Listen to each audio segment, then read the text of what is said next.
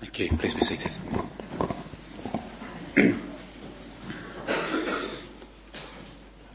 this morning we return to our, our series on the life of Moses, and we're going to be looking at uh, Exodus chapter 5 and just a few verses into chapter 6.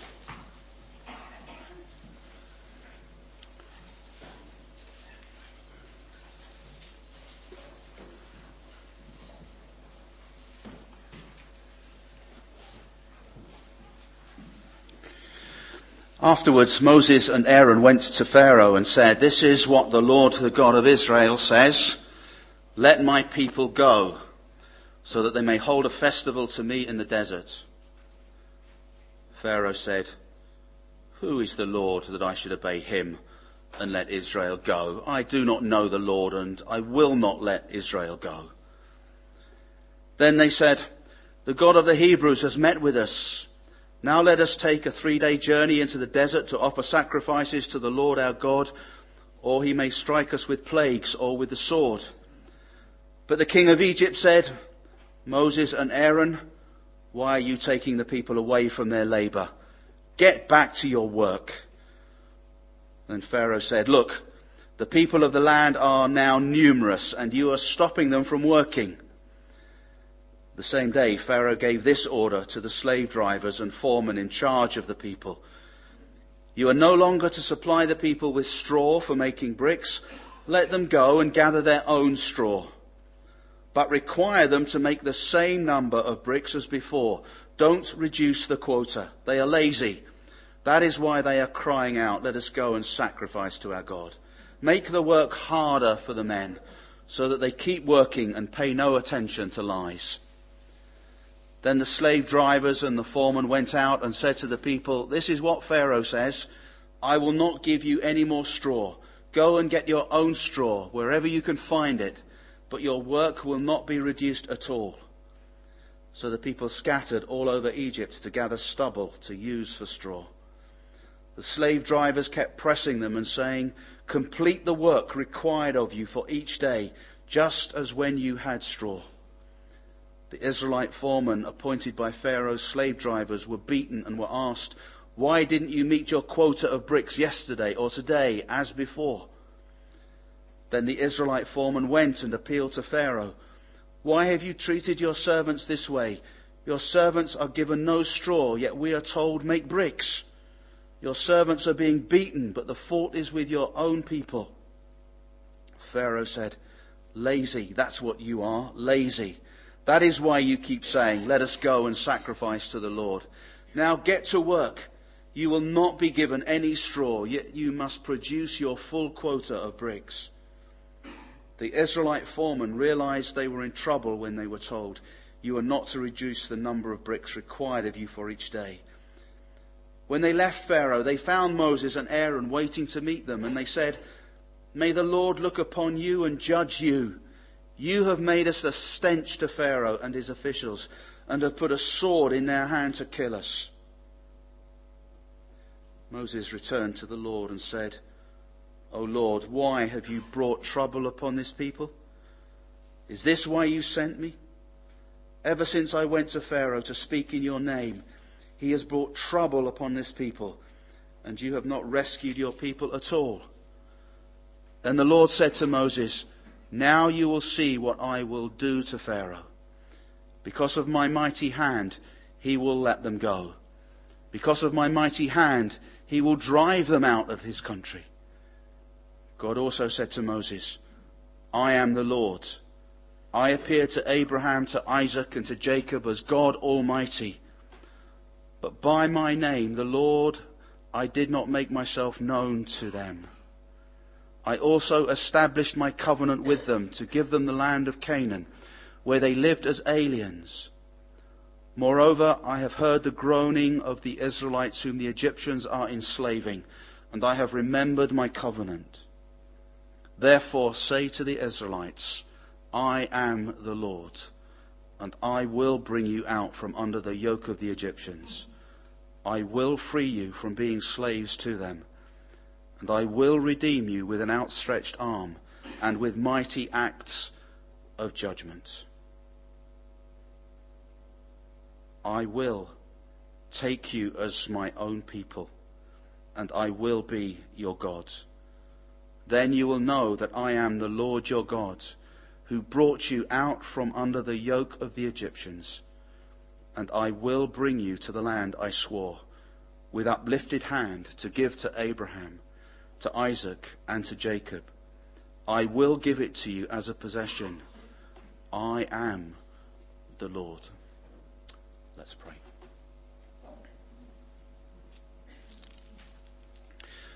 Father, speak, we pray, through your word to us this morning and help us to understand. Amen. A Christian lady once wrote a letter to a very close friend of hers in the church, and this is what she wrote. I do not understand what God is doing in my life. I've been a faithful wife and mother and yet everything keeps getting worse. My husband has just lost his job, so we don't have an income. Our car needs fixing, and we don't have the money for it. We have no money to pay the rent. How can God do this to us? We pray faithfully and read the Bible. We take the kids to church each Sunday. We're faithful parents. But things have gone from bad to worse.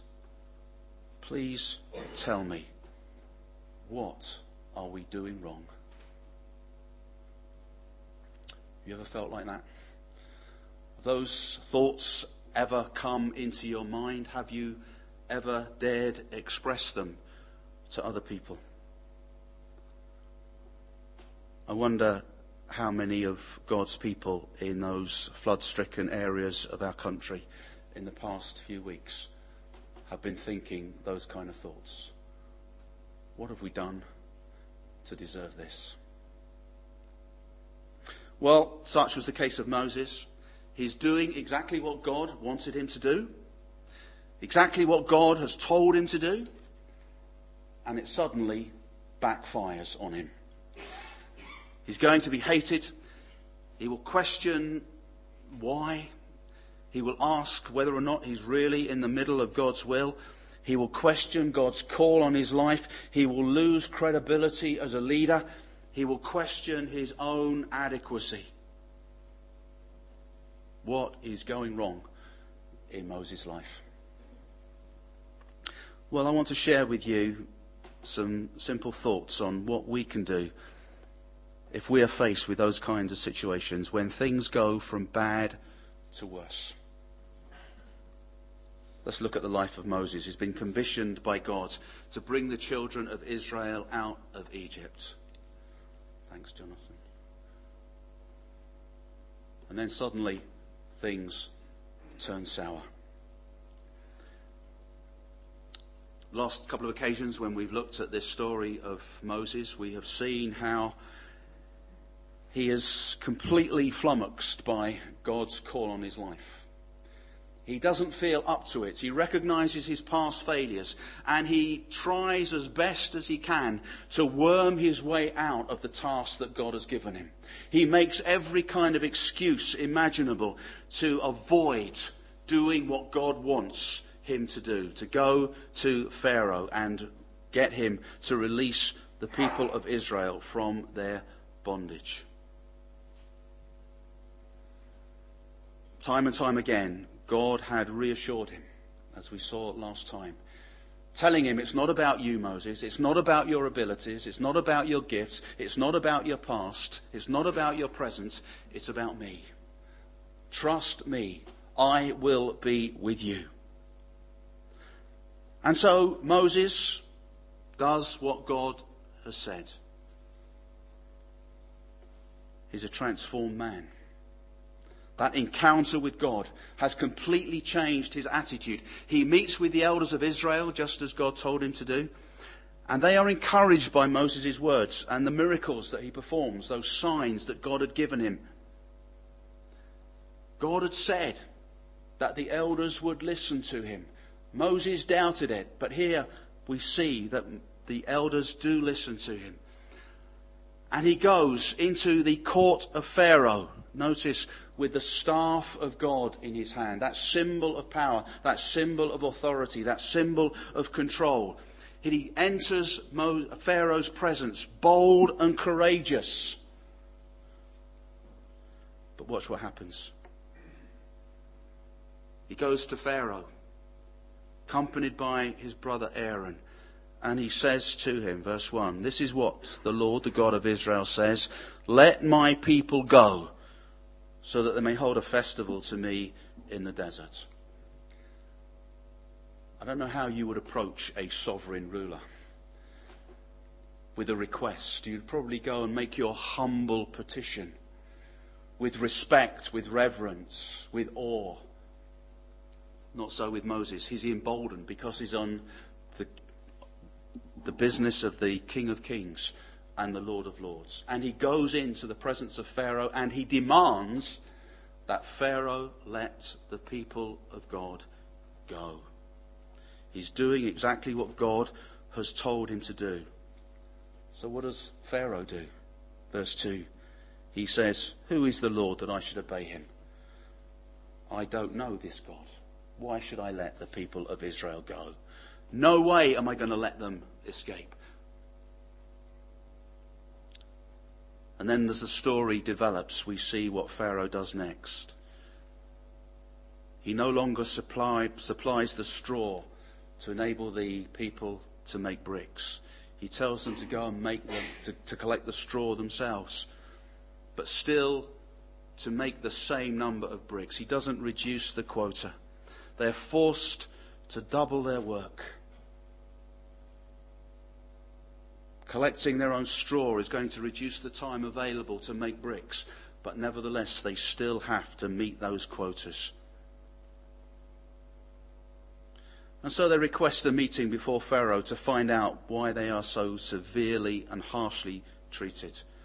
And Pharaoh tells them that their problems are all down to Moses. If you want to blame anybody, blame him.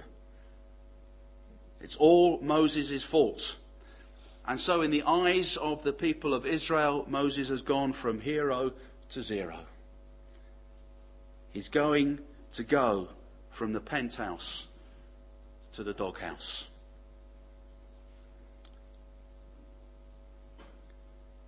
And they're afraid to go and tell Moses, sorry, they're not afraid to go and tell Moses a few home truths. Verse 21 May the Lord look upon you and judge you, Moses. You have made us a stench to Pharaoh and his officials and have put a sword in their hand to kill us. Moses has done exactly what God expected of him, and instead of things getting better, they've got worse. You know, sometimes, friends, that's what happens. You can be doing exactly what God wants of you, but nothing seems to work out right. I've seen it over and over and over again.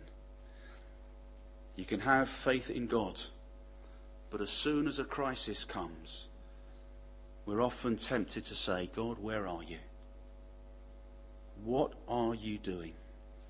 Why is all this happening to me? And if there's someone else to blame, well, they will blame that person, whoever it may be. But what does Moses do? Well, he blames God. He blames God. Lord, why have you brought trouble upon this people? Is this why you sent me? Ever since I went to Pharaoh, he says, to speak in your name, he has brought trouble upon this people, and you have not rescued your people at all. Moses is saying, God, it's your fault. I told you I didn't want to be the deliverer. I told you I was the wrong man for the job. I told you to find somebody else. I kept telling you I'm not qualified. And you kept saying, Go, I will be with you. And now, look at the mess that I'm in. I did exactly as you told me, and now things have gone from bad to worse. So, what do we do when things do go from bad to worse? Well, here's the first thing I would suggest. We need to recognize that no matter what our circumstances may be, God is still in control. God is still in control. Let's look at the beginning of chapter 6 of verse 1. The Lord said to Moses, Now you will see what I will do to Pharaoh. Because of my mighty hand, he will let them go. Because of my mighty hand, he will drive them out of his country. What is God saying to Moses?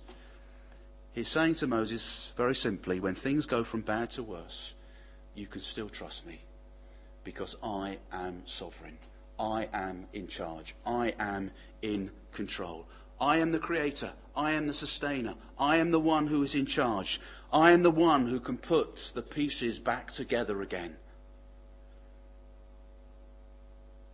And God is telling Moses that Pharaoh will not only condescend to let the Israelites go, he will actually get so fed up, he will actually drive them out of his country.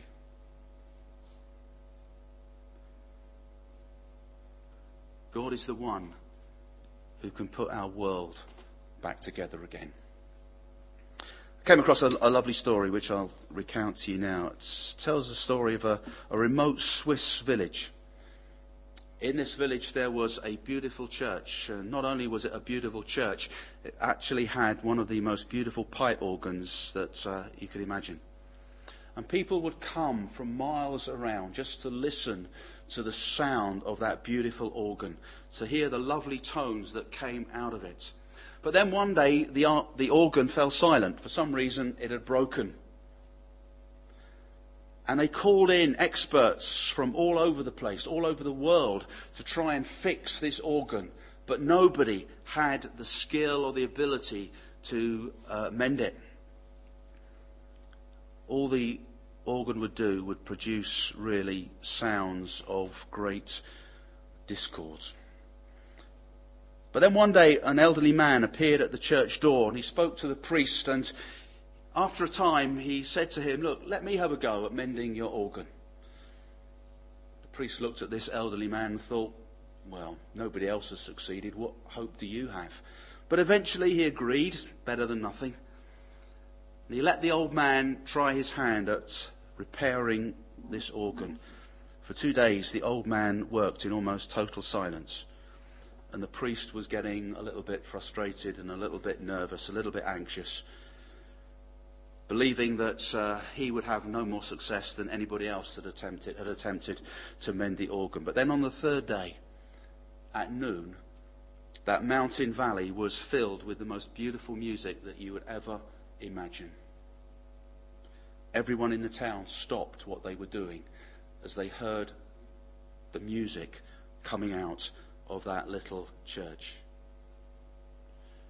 After the old man finished playing the organ, someone went up to him and asked him how on earth he could have fixed the organ himself when all the world's experts had failed.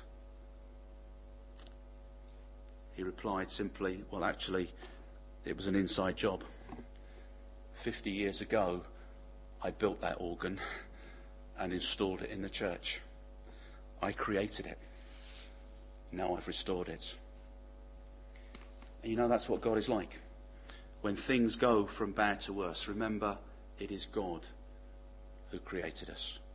It is God who created the universe, and it is He who can and will restore our broken world. Recognize that God is still in control. Secondly, recognize that God has not abandoned you. Verses 2 and 3, chapter 6, God said to Moses, I am the Lord. I appeared to Abraham, to Isaac, to Jacob as God Almighty. What effectively is saying is, look, I was with Abraham, I was with Isaac, I was with Jacob, I was with your forefathers through all their hardships, and so I will be with you as well. God has not abandoned you.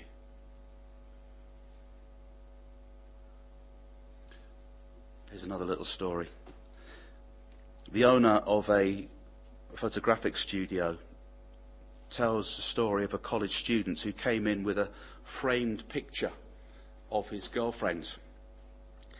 And he wanted the picture copied, wanted it duplicated. And so the uh, owner of this photographic studio removed the picture from the frame and he noticed that on the back of the photograph was an inscription written by the girlfriend. It said, Darling Bobby, I love you with all my heart. I love you more and more each day. I will love you forever and ever. P.S. If we should ever break up, I want the picture back.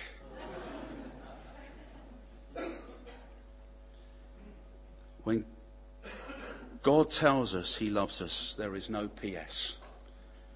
God says in his words, He that began a good work in you will carry it on to completion until the day of Christ Jesus. We belong to Jesus Christ. We are His forever. God has not abandoned us and will not abandon us. Thirdly, recognize that you need to stay focused on God. Back to verse 3. I appear to Abraham, to Isaac, and to Jacob as God Almighty, but by my name, the Lord, I did not make myself known to them. Moses, he says, I've entered into a relationship with you, a relationship which is actually different from the relationship that I had with your forefathers. I have revealed to you more about me than I did to them.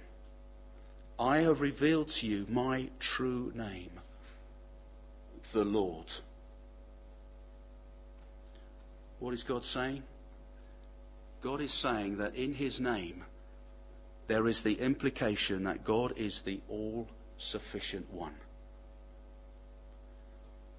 Five different times in this chapter, God says to Moses, I am the Lord. He drives it home time and time again. Moses, I am the Lord. And that name Lord is a very special name for God. It's the name Yahweh. The Hebrew name Yahweh. And it sums up everything that God is. God is saying, Moses, you will not endure these difficult days unless you trust me. Because of who God is, He will always do what is best for you. You know, if we would only remember that during days when we seem to be going down and down and downhill, you know, we would see a marked change in our ability to handle those difficult circumstances.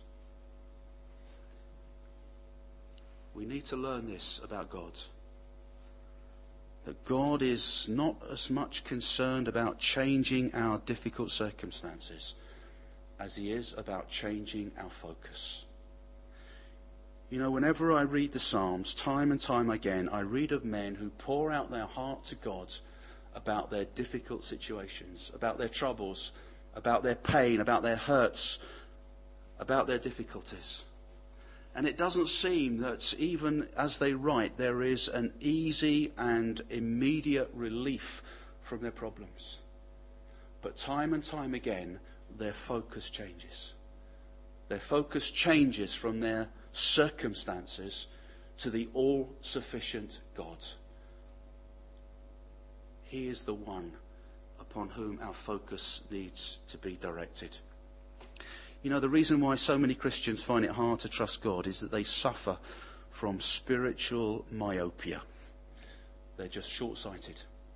They are so content and so focused upon their circumstances that they fail to recognize the greatness of the God who is with them. We need to focus our vision on that unchanging God. And so the only question that we need to answer this morning is very simply this. When times are hard, are you willing to trust God? Is your focus fixed upon God? You know, it's far better to live trusting God than it is to fret about your circumstances. Trust in the God who never changes, rather than in your circumstances, which will change from day to day. Lift your eyes above your circumstances because that's where God is. With God, Moses could face Pharaoh. With God, each one of us can face whatever tomorrow may bring. Let's pray.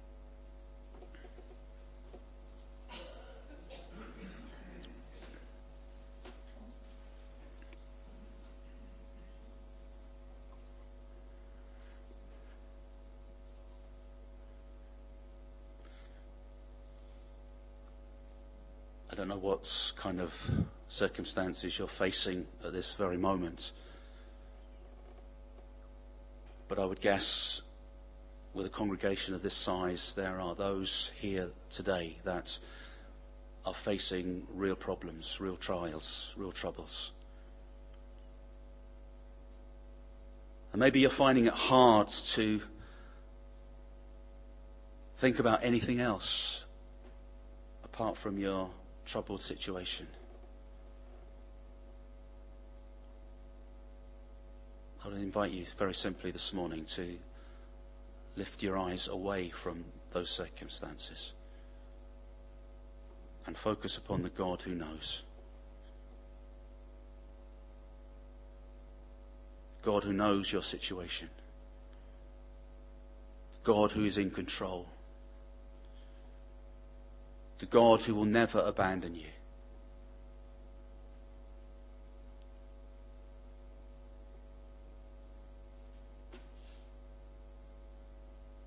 Allow Him, by His Spirit,